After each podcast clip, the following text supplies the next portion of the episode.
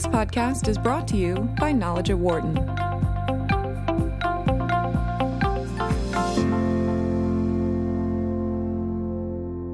Welcome to the Knowledge at Wharton podcast series, From Backstreet to Wall Street, where entrepreneurs from around the world use innovative business models to solve some of the world's most pressing business problems.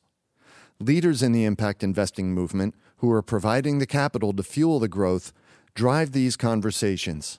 Your hosts are Mukul Pandya, Executive Director and Editor-in-Chief of Knowledge at Wharton, and Doreen Shinaz, Founder and C E O of Impact Investment Exchange, one of the pioneers in promoting impact investing in Asia.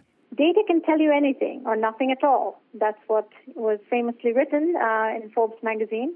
And in a world overwhelmed with data, it is becoming more important than ever to know how to collect, analyze, and apply the data. In impact investing, we are communicating social and environmental impact to the investors that we have that have always operated in a data-driven environment, but just on the financial side. And now we can harness the data effectively in order to scale the social side hand in hand. So today we have with us Mister Zia Khan, V P of uh, Initiatives and Strategy at the Rockefeller Foundation, one of the largest foundations in the U S, and with a focus on helping data and technology become more useful tools for those seeking to address the big challenges of our time. Zia, welcome and thank you for joining our show today. Great. Thank you very much, Doreen. It's a real pleasure to join you here. Great. So Zia, let's just let's get started. I mean, you know, when I get I you know I get the sense data is now the biggest word around, and uh, especially now uh, with all the things we're hearing about Facebook, and we're hearing about uh, blockchain, and we everything, fintech, data. This is this is these are the buzzwords. So uh, I'm sure the listeners are just dying to hear more about it. But before we get there, it's always interesting for us to hear from our. Um, you know, from, from our guests, how did they make this journey? So tell us a little bit about yourself uh, in terms of how you made this journey from uh, the work that you were doing to this world of data and, frankly, of course, in this show, connecting Backstreet to Wall Street. Sure. Um, it's a great uh, it's a great question, uh, Doreen, and I can I can talk about my journey, and I can also give you a little bit of background on the Rockefeller Foundation.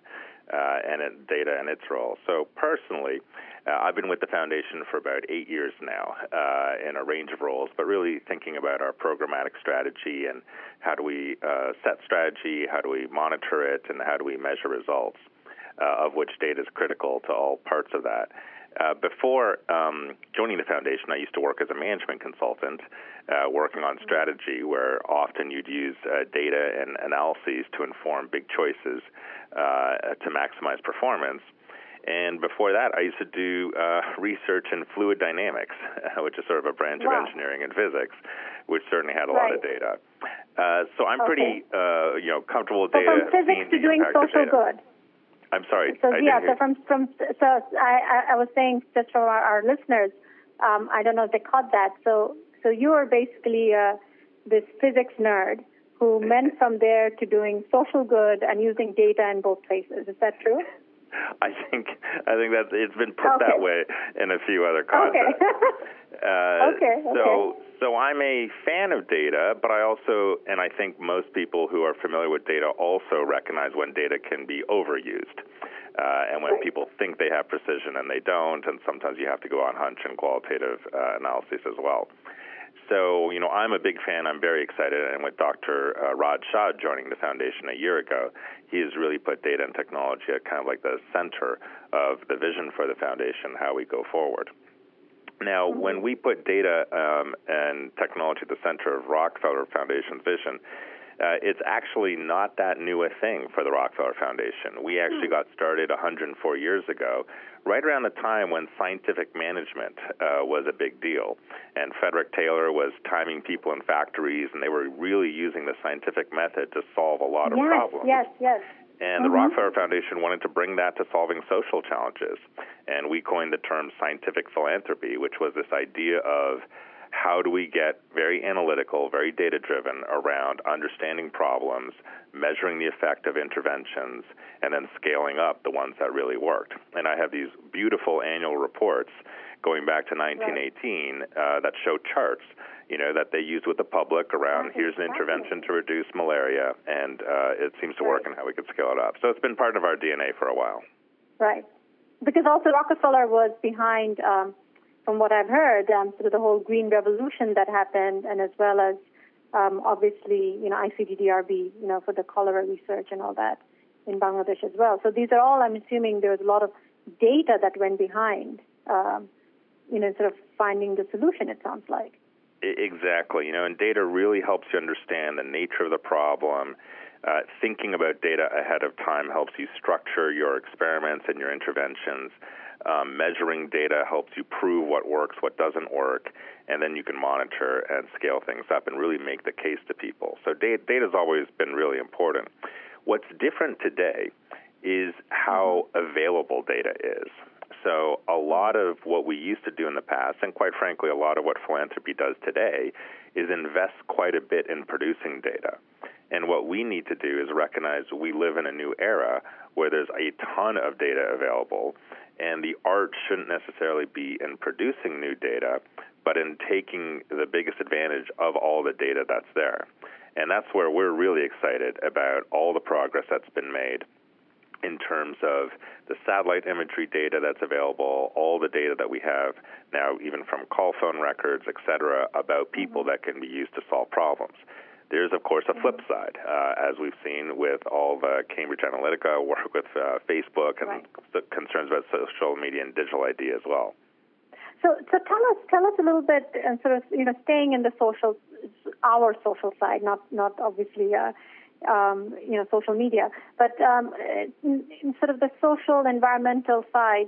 Uh, what are some of the exciting things that Rockefeller is working on right now that? Uh, Um, is using data, and even sort of the sort of the more of the exciting data we're hearing about, or the technology that we're hearing about.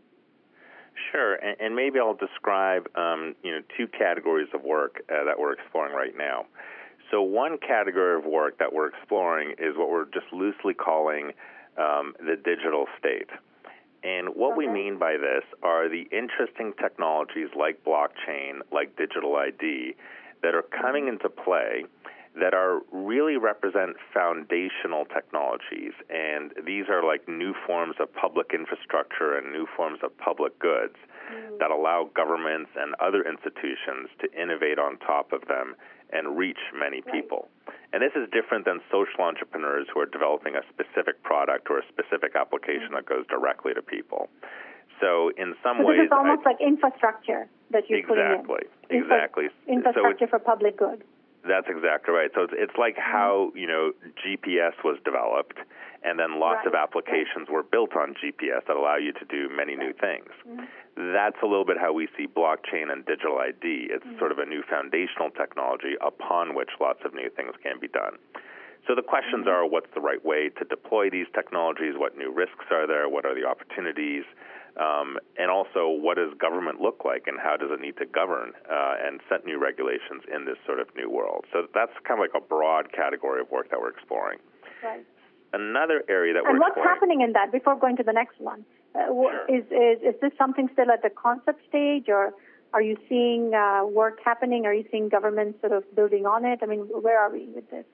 So we're seeing um, a few things happening. So one is uh, there's increasing... appetite to learn more from some of the countries uh, that have really done some breakthrough work. So examples from Estonia, from India, uh, and India in particular in terms of the Aadhaar system that they've rolled out and, and what they've built on top of it. Now, at the same time, Aadhaar is creating lots of concerns in India around privacy and what kind of regulations need to be put in place, et cetera. So I think people know there's momentum, there's opportunity, but we just need to think about what are the new rules of the game uh, when we think right. about uh, digital I D and um, uh, and all the ways that people, you know, think about privacy. Do we need to rethink what privacy means, et cetera? So there's lots of mm-hmm. pilots and implementations happening at different scales, and we're just trying to learn from all of them uh, around how they okay. work. Uh, okay. On on this on another dimension, though, is I think people are really thinking about um, what are the ethical frameworks that we need to consider here. You know, what questions should go into the design of these systems up front so we can avoid some of the problems that, that we've seen now and that probably could happen. Um, there's also, I think, efforts Uh, to create more standards of interoperability between these technologies. You know, there's lots of fragmentation, lots of people are trying things, but how do we make sure we don't replicate, you know, some of the situations that we had here in the U S when cell phones first came out and, you know, things were very fragmented, lots of different systems, and it was very hard to get things to work together. So I think there's excitement from experiments and pilots that are happening. There's good questions being asked around what are the frameworks and ethics of this, and then thinking about how do we scale this and get this to mature by creating interoperability on a whole new set of standards. I think that's a whole sort of package of work that's happening, given that right. This is a pretty early-stage technology. So now, where does the social impact sort of fall into all this in terms of the work that you're doing? So the, the social impact side um, uh, of this uh, is, is really interesting and critical, and this is part of part of what we're learning from partners who aren't active in technologies, but we're trying to introduce these ideas and see how they might react to it. So, you know, there's blockchain. Everyone associates blockchain with, you know, Bitcoin and currencies and things like mm-hmm. that. But there's actually remarkable applications for it when you think of it as something that helps build trust. Uh, and when you right, think about right, that exactly. capability... Verification. Mm-hmm. Exactly. Mm-hmm. When you think about that capability, then you think about all the situations where trust really matters. And I'll give you two examples. Mm-hmm. One is, let's say there's a humanitarian uh, situation or disaster. Let's say a hurricane hits an area. Something that's really critical is to make sure we can get cash and supplies to people very quickly. Um, but that's hard to do in these situations. Uh, blockchain technologies, and they're experimenting with this, can work uh, when either it's a hurricane that's hit or if it's a refugee situation. But wherever people find themselves out of their normal social and economic construct, Um, you can really have trust built in quickly uh, for these kinds of recovery operations. So that's very interesting. There's another area that's very interesting um, that we've been talking to a few people about, which is around land records. Uh, so, so much of the world has insecure land rights or informal land rights, and how might you use blockchain technologies to um, create assets that are verifiable and stay with people over time? Uh, that's another sort of big opportunity. So I think the key, as the key with all technologies, is not to think about the technology like blockchain, but to think about what right. it can help create, like trust, right. and that opens up possibilities. Now, um, in terms of, of course, you know, with with um, with all of this, I mean, this is such incredible potential. But also, when you think of the ultimate beneficiary, you know, thinking of uh, you know that woman in remote part of of uh, Bangladesh, or you know India or Guatemala, I mean, wherever they are. I mean, uh, the reality is, even if you're using this, the, the technology, does the ultimate beneficiary um, have a voice in this process? Because does that woman have a smartphone to be able to put that information in? Or what's the incentive for her to put the information in? So how, how are you sort of looking at all this where, you know, data, um, when it comes in, it's fantastic, but the collection of the data and uh, the purity of the data, um, you know, is that is that something that's explored? Yeah, it's a, it's a great question, Doreen, and I think I'll, I'll look at it sort of at two angles.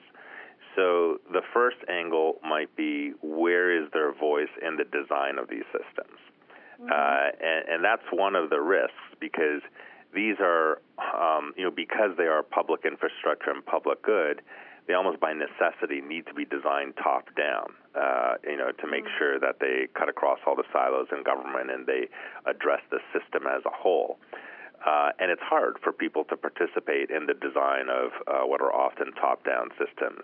So that's why some of the work, um, for example, we funded the Georgetown Beck Center to look at the ethical design of blockchain systems. Mm. How do we make sure in the process of that design that there are opportunities and proactive opportunities to reach out and consider the voice of people who might otherwise be marginalized or whose interests might right. otherwise not be well, represented? We may not even know how to read and write, right? So they won't be able to use the smartphone very effectively.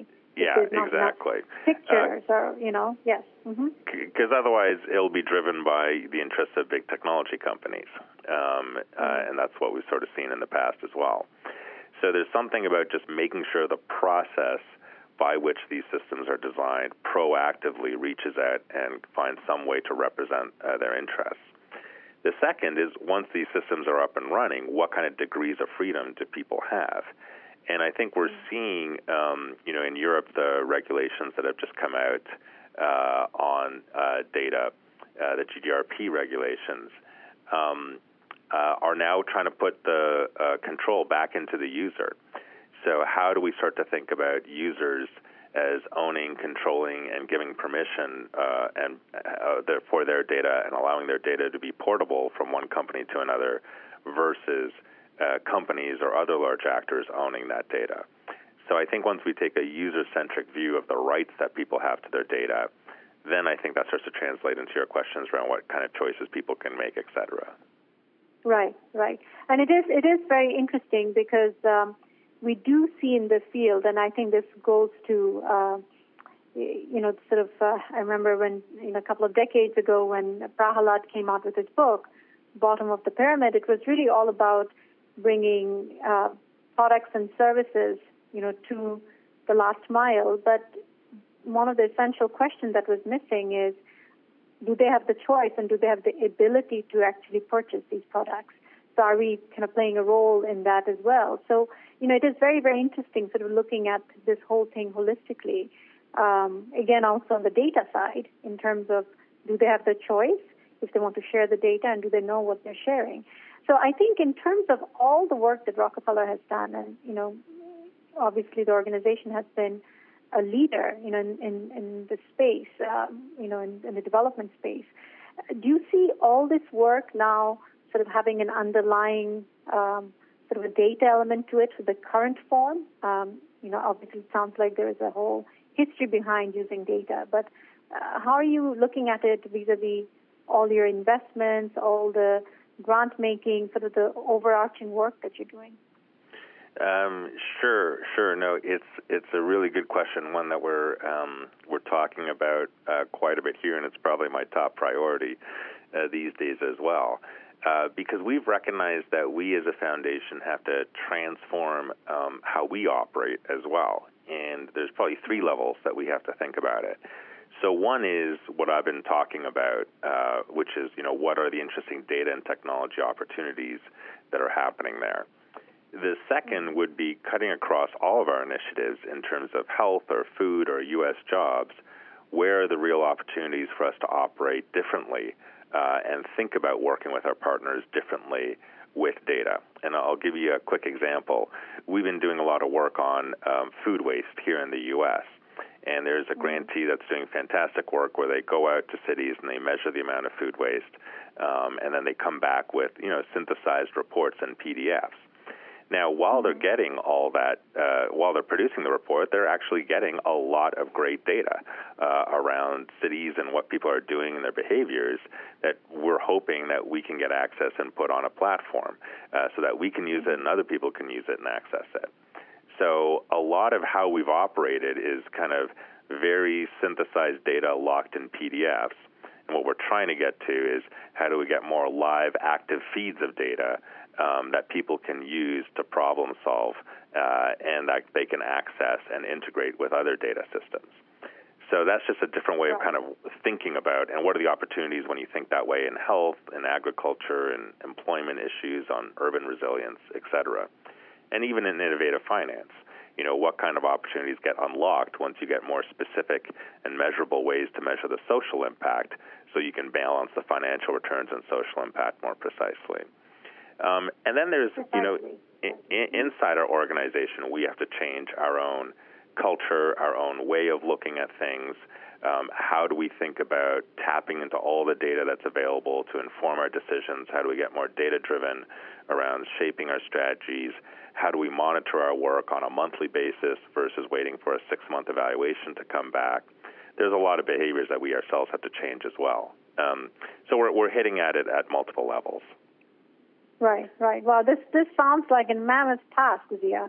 it is it is quite mind blowing with you know all the dimensions of it. Well, um, it, it is, uh, but and and I don't think it's that different than say, you know, one of the first uh, uh, an earlier technology revolution of you know twenty, thirty years ago, when people really started to first use computers uh, into their offices, and when you know spreadsheets used to be this exotic tool, now it's very common. The internet used to be sort of exotic, now it's very common. So I think uh, you know someone once said that uh, the future happens suddenly and slowly, and I think that's the phase we're in right now. You know, some things will be slow in how they develop and grow, and some things will have to move very quickly. Right, and so so what what gives you kind of hope that this is all going to happen, and uh, we will have a better world in connecting the back street to Wall Street? I mean, what's your sort of, uh, you know, notion of hope in all this, and uh, where it's data-driven and what will happen? Tell us. Well, you know, one, one area I, of hope that I have, um, and Doreen, you'd be very familiar with this because you're uh, you're a significant leader in this area, is around the notion of people integrating, you know, the business results and the social results, and trying to minimize the trade-off that people see. So all, all the great work that your organization's been doing around mobilizing uh, private sector capital into social impact opportunities, and just the culture um, and the mindset that people have uh, when they see from their investments or even their day-to-day work in companies that they want to have that kind of social impact and they're not putting it into a, a separate compartment. So I feel hope in that there's a lot of uh, really good um, resources that are getting put into play. The second area where I have hope is that because we're so much more of a connected world and we have um, greater awareness uh, of what's happening, I think we can tap into the ingenuity of lots more people. Um, so to me, for example, it's very exciting to see other countries looking to a country like India to learn about digital I D, how to implement it, et cetera. I don't think fifty or sixty years ago people would have been looking uh, to the Global South for solutions.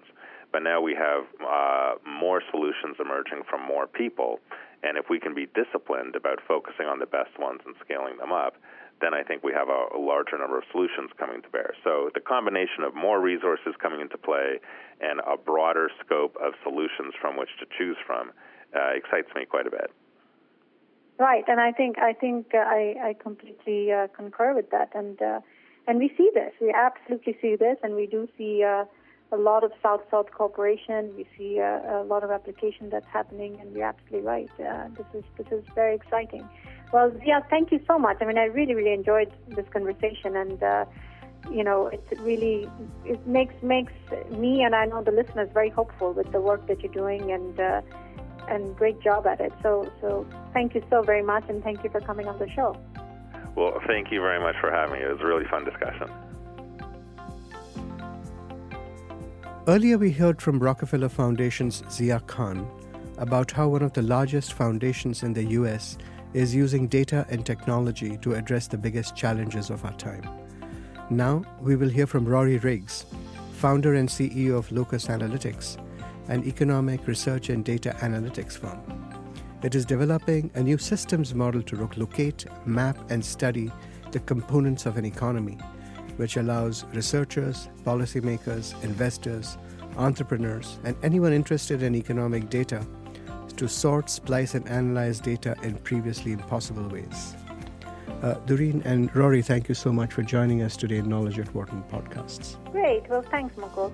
Um, Rory, thank you so much for joining us, and we are very, very excited. Um, you know, it's the second part of our discussion on really what do we mean by driving data for impact. So before we jump into talking about the work at Locus, which we want to hear about, uh, we want to hear about who Rory is. I mean, what what got Rory into all this, and what excites you? And then let's hear about Locus. Thank you. I'd, I'd love to. I, I'm. I was kind of a math major in college who somehow got involved in, in, in biotechnology, and I spent most of my career working with scientists building um, biotechnology platforms. These were long projects where we, we did fundamental research ending up in, in, in, in some of the most important products in, in, in, in healthcare today.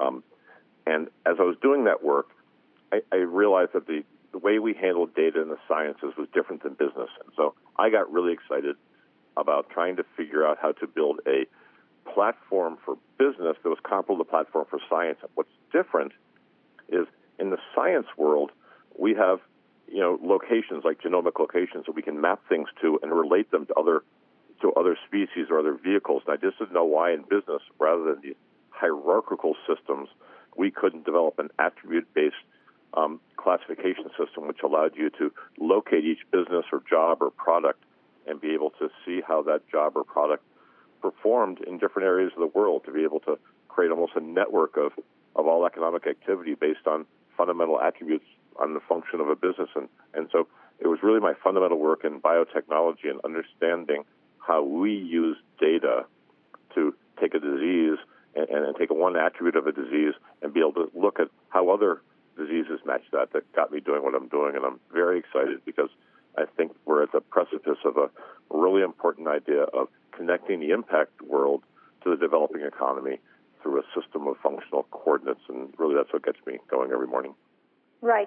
So, so this is very, very interesting. So really taking that understanding of, of how this interrelation is in the science world and now bringing it to the business world. So before we go into the impact side, just uh, can you tell our listeners, I mean, how Locus Analytics really works? I mean, how does it kind of harness that power of interrelation in data?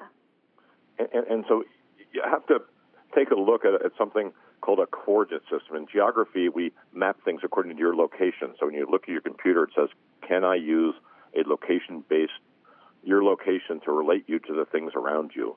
And mm-hmm. we built a coordinate-based system based on function.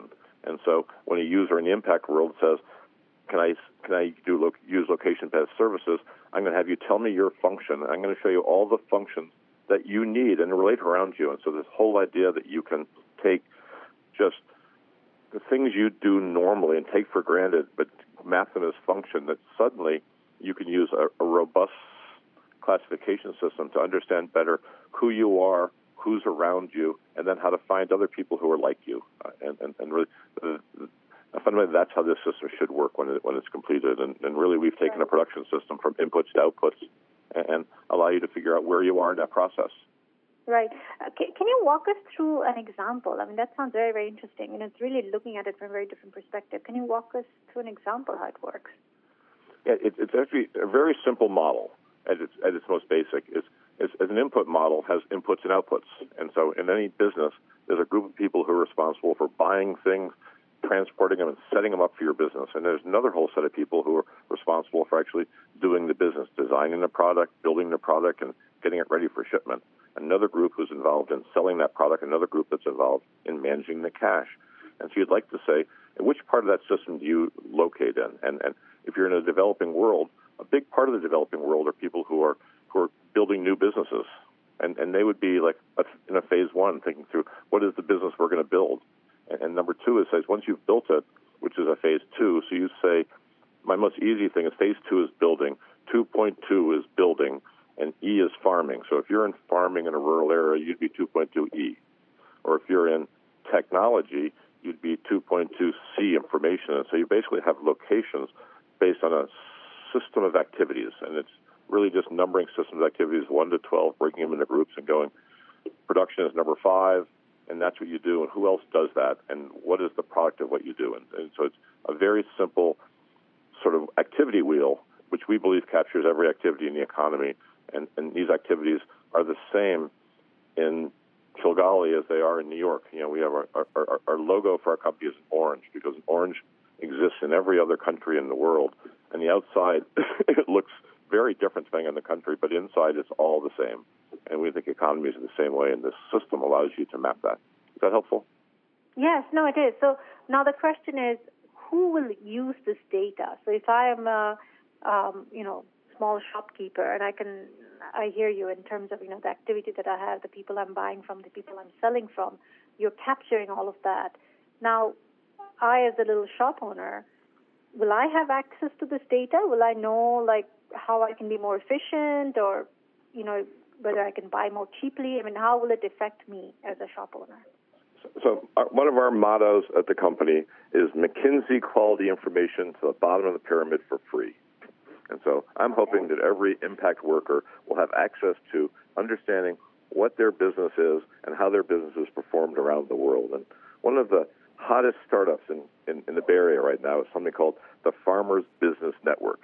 And the Farmers Business Network is crowdsourcing all these farmers to be able to talk to each other and be able to relate their information, maybe able to buy crops, real-time information about about how crops are doing in any given season, new products, and, and, and, and this is going to happen industry by industry. And I think that what the promise of a model like mine is, you can be in Kigali or you can be in Johannesburg, and you can suddenly um, take a look at your business and maybe create your own networks. It's a neat way of saying once I put my own code on myself, that I can find other people that do that, and we can start building neat networks that allow people to communicate. People can sell to them directly.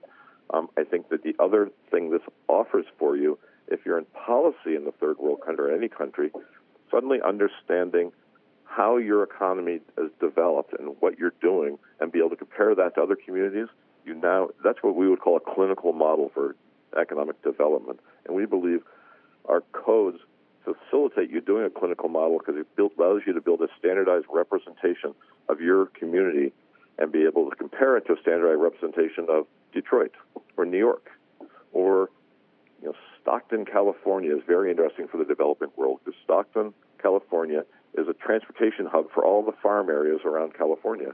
If you're building a, a hub, a merchant hub in, in, in a developing an impact country, wouldn't you like to know about the businesses that have formed and developed in, in, in American distribution centers? And start building your models around that. And that's the promise of a system where you suddenly have a location in a system and say, I'm the drivetrain. Who else is in the drivetrain business? And allow you to look at it. And I think for both policymakers and entrepreneurs, it, it, it, it gives a brand new perspective for understanding your business and for talking and relating to others. I mean, this is absolutely mind-blowingly you know, amazing. And I think what I love about it is the whole aspect of, uh, frankly, democratization of data. Um, yes. I mean, this obviously, you know, we, people talk about it, but this is actually something that you're doing. And, uh, you know, basically, I would think in some ways, you know, you're doing what World Bank should be doing, what various U N bodies should be doing. So why do you think it has not happened before? Why aren't they looking at it? Or are they? I mean, where does that stand? So a couple things. I have a presentation to the World Bank, as you speak, next week mm-hmm. to talk about this topic. Um, I think also I've been going to governments. I finally just reached an agreement with the government of, of Rwanda to start mm-hmm. developing survey tools for Rwanda that would allow us to start mapping their community in, in, in a functional mapping context. And that's my dream is actually the World Bank should do it, but each government should, what, we would, what we've told Rwanda, we tell others is, that once I have your system mapped in our system, I will handle the developing world. And so right now I've already mapped China, England, France, United States, Mexico. So one by one, the developing countries, because of open source data, are making that data available, and we're creating these maps. And the promise is going to be in the impact world, if you could let me come in and map your community, I will allow you then to compare your communities to all these developing world countries. And so we're doing this on our own, and, and my real hope is with the World Bank is it's the promise for the impact world to leapfrog technology. That's what the democracy of data does here, right? It allows them to say, I'm in this community, but I can now look at what I think is the most sophisticated model for my activity and move right to that without having an evolutionary step. And that's the promise. And so my hope to the World Bank and hopefully to the Rwanda government as this progresses is that I can suddenly take their system and they can keep classifying the way they do it. We'll just move it into a functional location so we can look at it from a different perspective. And so we're trying, and hopefully sometime, right. you know, something will adopt. So do you think there's also sort of, in some ways, when data is available like this, and this, this, say, ten years from now, you have, you know, say one hundred countries who have given you the data, and their community level people are sort of exchanging data information. What does that mean in a macroeconomic level for the countries? Is it good? Is it bad? Is it uh, um, promoting free trade? It's actually scary for the country. I mean, what does that mean?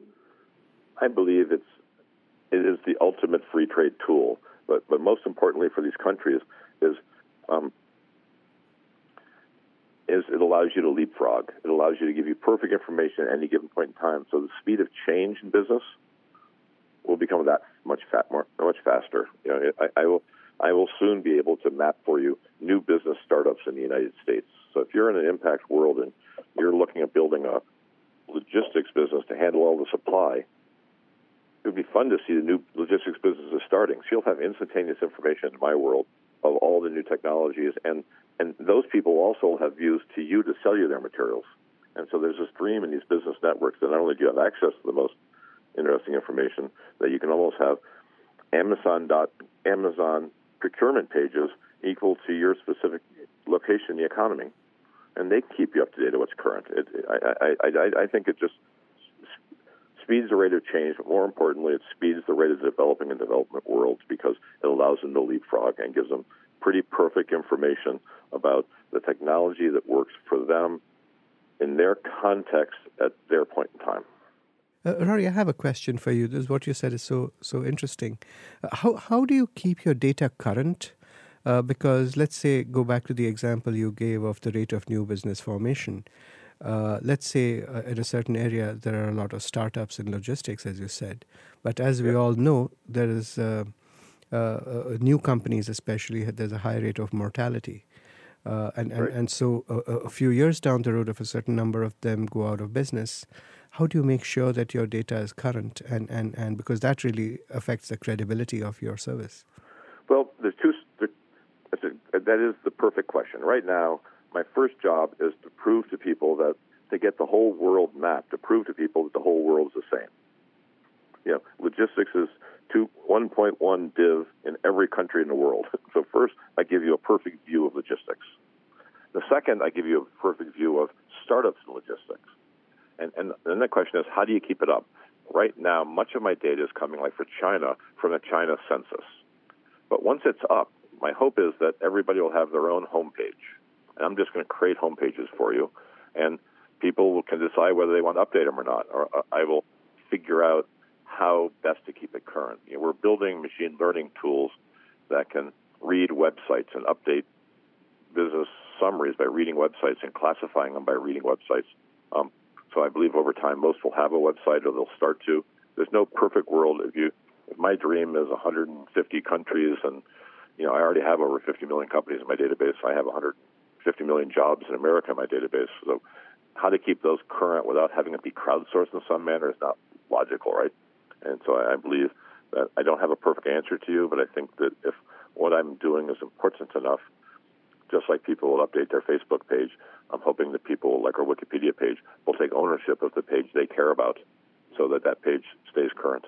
So, Rory, how does this link to the, on the other side uh, with the markets? How does the how does the uh, financial market react to something like this? Well, there's two parts to the financial market. One of the problems we solve for the financial markets is in large portfolios of securities, if you're in venture or if you're in, in, in like a S and P five hundred, is you try to diversify businesses that correlate together. And, and mm-hmm. Or in your insurance and risk management, you want to find things that, that do the same thing, and this gives you the perfect tool. You know, we believe fundamentally the reason businesses move up or down is because they do the same things. Credit card companies move with credit card companies. Drug companies move with drug companies. So we have the perfect system for grouping things together. And so we're already, every major index, S and P, M S C I, Wilshire, and, and Russell are now running indexes using my technology to group companies that That, that, that, that correlate because of function and diversify your portfolio based on that. You know, we have insurance companies who are looking and saying maybe disability problems are related to jobs, specific jobs. They never had a tool to do that. And so in the financial world, this ability to accurately identify groups of things and, and start to understand from a data perspective whether there's high correlations. It's like saying gene three, five, and six correlate to herbicide-resistant plants. Once you know that, you now have a system that you can go find the other places that do that. And in the financial world, we're getting really good traction by people realizing they now have a new tool to identify and, and, and then manage risk because they can they can see it more clearly. And, and, I, and, and I think for the debt world, the same problem. And how is this? How does this work with what, say, Bloomberg or Reuters? Um, you know, what they're providing now uh, to the financial markets? I mean, does this sort of complement it, or is it a, is it a, will they see this as a competition as it as it becomes bigger and bigger? My my hope is, and and and, and we're in the throes of talking to them all now, is right now they use what we would call a nominal versus an ordinal system. A nominal system is a system that's sort of a fixed hierarchy that has no chance of keeping up with, with technology changes, because every ten years they update it, you know, and so it's, you, you worry about the system being updated, not the company, as, as the professor asked. What we allow you to do is, at any given point in time, be able to create. We have a new tool we've built, and we're taking out to the financial market, which allows you to build you through coordinates the things that you care the most about, and then find everybody who does that. So if a stock goes plummeting, you want to quickly find out everybody else who has attributes related to that stock, don't you? And so we believe this gives you a brand new tool to, on a custom basis, be able to look at changes in the marketplace. And um, you haven't been here for a while, but if you see this new tool we've built, it's an amazing tool which allows you, in, in most of these nominal systems, there's not even an ag industry, because the, the ag equipment is over in In, in the equipment section, and ag chemicals is over in the chemical section, and, and, and farming is over in the food section, and, and so you, you can't even find out if you want to invest in agriculture what it looks like. We can build you a, we call them barcodes, but a barcode of attributes which matches what we believe is the whole agriculture industry, and look at it. So this idea of building custom industries as they evolve, we never thought that managing, storing information, and making it available, which is a key business in the impact world, right? This is what Google and Bloomberg's yes, do. Yes, who thought absolutely. Who thought that would have been a real business? And that's a one point three two C right in our world. We know exactly what it is. We can find it everywhere. But unless you have a tool that allows you to understand location, we do it for weather patterns all the time. We're now just being able to do it in function. So I think we were we were getting really positive feedback from the market as they see this tool and realize the power of building custom groupings on the spot to try to understand what's happening in any given marketplace. And I think for African right. countries, what would be really important is to look at balance of payments, or Indian countries, because you don't have the ability to discern that. Your your economy, if you're building the economy, like the United States in the sixties, is a very different economy if you're mature now. You have a completely different distribution, and, and you need right. a way to standardize it. And that's what we offer. Right. No, very true.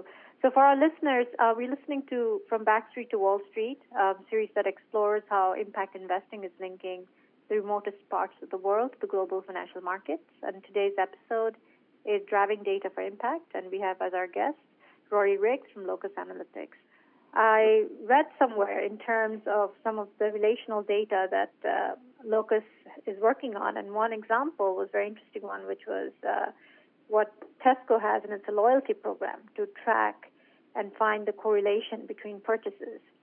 So, you know, interestingly, I think uh, from the example that was given, that, uh, you know, sort of interesting correlation that pops up for you in terms of, say, families which are buying kind of baby wipes also buy more beers because the fathers of young children have less time to go to the pub. So they're now, so Tesco is now, you know, mailing families, you know, with discount coupons for milk, but as long, you know, along with it for beer. So it is, you know, it is very interesting.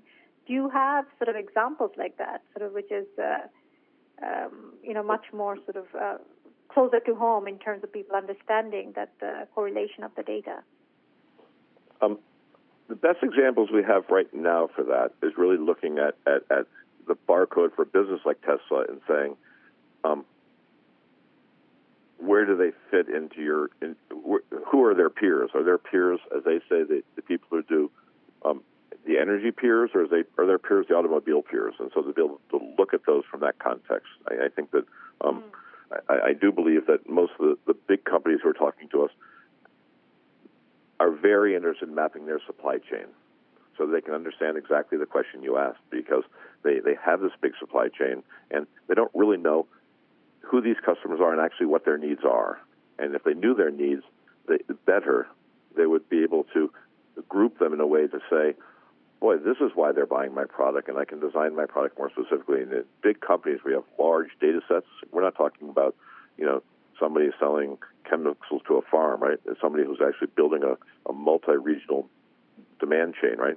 that it's really important to be able to understand what they are and how they vary in, in, in, in their requirements. And I think that the, this right. ability to map it is, is, is, is critically important. And mapping supply right. chains is, is really ground zero because you're... And one I've of the always, things we're seeing in supply...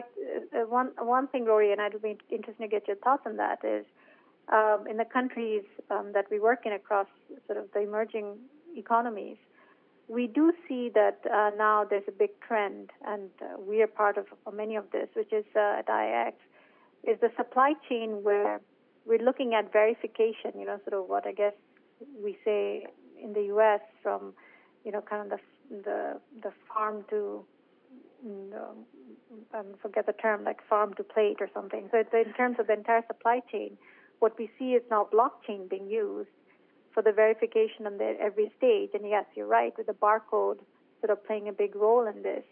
So I'm curious to hear in terms of this sort of now picking up in the emerging markets, is this something that with the Locus Analytics, it can be done more effectively or it'll be more efficient? I mean, how does your work fit into what's already being done right now with uh, the blockchain technology?